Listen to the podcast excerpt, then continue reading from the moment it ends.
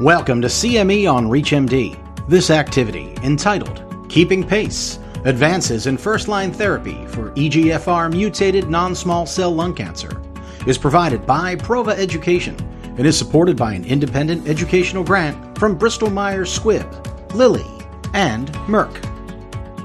Prior to beginning the activity, please be sure to review the faculty and commercial support disclosure statements as well as the learning objectives. Scientific and clinical data are emerging on the role of targeted therapies in epidermal growth factor receptor or EGFR mutation positive non small cell lung cancer. So, how will this new information be utilized in everyday clinical practice? This is CME on ReachMD, and I'm Dr. Mark Socinski. And I'm Dr. Helena Yu. So, Helena, let's get started. Could you walk us through and explain to us the rationale for testing for driver alterations, specifically EGFR? Sure. I think that this is an important point to start out on because of the critical importance of testing for these driver mutations. So, we know in non small cell lung cancer, more than half of the time when we do this molecular testing, we are able to identify a driver mutation. The first of which was initially identified in 2004 was, as you said, the EGFR mutation. We know when we find these mutations that targeted therapy is superior to our standard of care chemotherapy and immunotherapy treatment, so it really is critical to detect these. What has been really exciting in lung cancer over the last decade is the identification of more and more of these molecular targets. So now we have EGFR, ALK fusions, RET fusions, METexon 14, BRAF, ROS1. And with this plethora of different mutations that we hope to identify, it is really important and important with limited tissue resources to use some sort of comprehensive molecular panel to look for these mutations. And so I tend to use a next generation sequencing panel that would be able to identify all of those targetable mutations, many of which either have FDA approved targeted therapies or really interesting and already demonstrated efficacious clinical targeted therapies in clinical development. Yeah, I've been saying for quite some time that the greatest thing we do as a medical oncologist is to diagnose a driver alteration because it opens up the, as I call it, the closet of targeted therapies, which we can't get into unless we make a molecular diagnosis. And I'm completely comprehensive and rather compulsive in that I see value in adding plasma next gen sequencing to tissue. This can sometimes be very helpful with getting results quickly and identifying additional patients where tissue may have its limitations in certain patients or be difficult to obtain. So, very important points.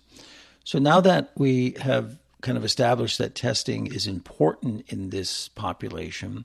Again, you mentioned, you know, kind of our first driver alteration that was targetable was the EGFR mutation positive population. Discuss the current standard of care of these patients in your practice. Sure. I'm excited to report that there are currently five approved EGFR tyrosine kinase inhibitors as first line treatment. We have the earlier generation EGFR TKIs, and more recently we have osimertinib, which is a third generation EGFR TKI that actually targets both the sensitizing EGFR mutations as well as the common resistance mutation to earlier generation EGFR TKIs, EGFR T790M. So, the most recent study is the FLAURA study, and that was a randomized phase 3 study that looked at osimertinib versus standard of care EGFR inhibitor, so either erlotinib or gefitinib worldwide, and did demonstrate both an improved progression free survival as well as overall survival with osimertinib compared to the earlier generation TKIs. And I think two additional important points is that osimertinib, because it is more mutant specific in its inhibition, does have less EGFR wild type toxicity, specifically rash and diarrhea, and also has better CNS, central nervous system penetration. This population of patients with EGFR mutant lung cancer has a very high cumulative incidence of brain metastases, and so it is really important to select a targeted therapy that has good brain penetration.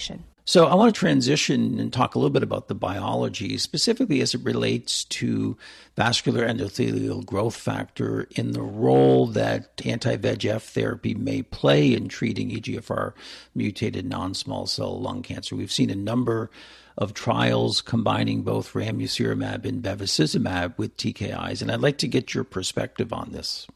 I think this is a really interesting space and an important space. I think now that we've established the TKIs that are standard of care as monotherapy, of course, as oncologists, we want to do better for our patients and figure out how we can have patients respond for longer and live for longer. And I think one important way are combination treatments in the first line setting. And so there are several studies, as you mentioned, using the earlier generation TKIs in combination with VEGF inhibitors. And so one of the most robust studies was the Relay study, which looked at erlotinib in combination with ramucirumab and really showed a very impressive improvement in progression free survival with the addition of ramucirumab. And this was added to earlier data from several Japanese studies that looked at the combination of erlotinib and bevacizumab that again showed an improved progression free survival. So, based on these studies, I think that one of the natural sort of subsequent studies to think about is combining osimertinib with bevacizumab. So, here at MSK, we did have a phase 1 2 study of the combination and did demonstrate safety and potential early efficacy signals. And there will be a randomized phase 3 study of osimertinib versus osimertinib bevacizumab that will be in the ECOG ACRIN cooperative group. So we look forward to those results as well. Yes, it certainly does have great interest in the field. It does change the playing field a little bit from once a day oral, well tolerated drug to introducing an IV anti VEGF, whether it's ramucirumab or bevacizumab. So we'll see. But if the efficacy is there, you know, as you pointed out in the relay trial, that data led to a first line approval for the combination of erlotinib and ramucirumab. Have you used it yet in your practice? I was really excited about that. I think we have been waiting for either an NCCN guideline or FDA approval of these combinations for some time now. I have used it in several patients because we had the osimertinib and bevacizumab study open uh, that I certainly have more experience with that. But I do think that patients are motivated and ultimately they want to do better for longer and live longer. And I think if we can clearly demonstrate that with these combinations, I do believe they will be taken up as standard of care.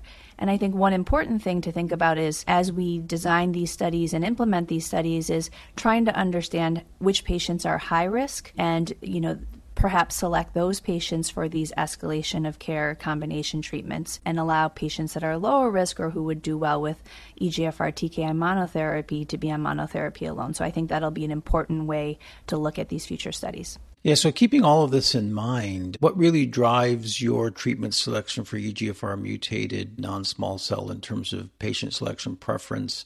And then I'd also like, you know, because I think you're going to say that the vast majority of your patients you use osimertinib in a first line setting. What do we know about resistance mechanisms for osimertinib? Sure. I think there is some talk about potential sequencing and trying to, you know, kind of sequence the TKIs to allow for a longer time on treatment. But I think, you know, even though this is a really healthy, well population, some of these patients don't get to second line treatment. So I think we need to use the evidence that we have to pick the best treatment. But I am really interested in these different combinations as a way to move forward as well. In regards to resistance, I think that we don't know the data are emerging. I think that what is, seems most interesting to me is that with the earlier generation TKIs, we saw a lot of EGFR on target resistance, which really means kind of secondary EGFR mutations that lead to resistance, such as EGFR T790M. With osimertinib, we are seeing some amount of EGFR second site mutations, such as EGFR C797S, but it's with much less frequency. And I think that might attest to the fact that osimertinib is a better EGFR inhibitor. But as a result, we are seeing more off target resistance, and specifically that is acquired alterations in bypass signaling pathways. And then, very interestingly, we're seeing lineage plasticity or transformation from adenocarcinoma to either small cell or squamous cell lung cancer. And I think that's something that we're really going to need to take note of because we really have no idea the best way to treat those patients. And so I think as we get more plasma samples as well as tissue biopsies, we're going to learn a lot more about these resistance mechanisms and figure out the best way to treat these patients. I'd like to get your opinion on one other issue, and that is where do you see the relay regimen fitting into everyday practice? Is there a patient type where you would consider it in your practice? Sure. I think that our patients are increasingly more and more motivated and more and more educated.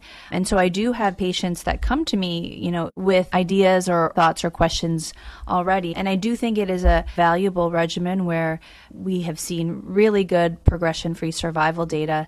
And so I do think that maybe for patients that have one of those atypical mutations, that would really make sense to utilize the combination. So, Helena, this has been great. Uh, certainly been a valuable conversation. Before we wrap up, could you share with our audience the one take home message you would want them to remember from the discussion today? Sure, it'll be a two part one. I think what first, you know, test, test, test, because I think testing, molecular testing allows, as you said, opens up so many treatment options for our patients that it would just be a shame if we weren't able to use them. And then I think what I said just recently about using your best treatment first, I think we have to do what the data suggests is best kind of at, at every line of treatment. Yeah, and I agree. I've been saying this, and you heard me say it on this podcast earlier. The greatest thing we do as medical oncologists oncologist is identify an oncogenic driver because again that opens up the as I call it the closet of targeted therapies and that closet is getting fuller and fuller as we get new approvals for new targets. And so I think your point is exactly right. Test, test, test. You can't use any of these drugs unless you make the diagnosis from a molecular standpoint. Dr. Yu, this has been fantastic. Your insights have been incredible. Unfortunately, that's all the time we have for today. So I want to thank our audience for your participation and thank you, Dr. Yu, for joining me and for sharing all your valuable insights. It was great speaking with you today. Absolutely. My pleasure. You have been listening to CME on ReachMD. This activity is provided by Prova Education and is supported by an independent educational grant from Bristol Myers Squibb, Lilly, and Merck. To receive your free CME credit or to download this activity, go to reachmd.com slash prova. Thank you for listening.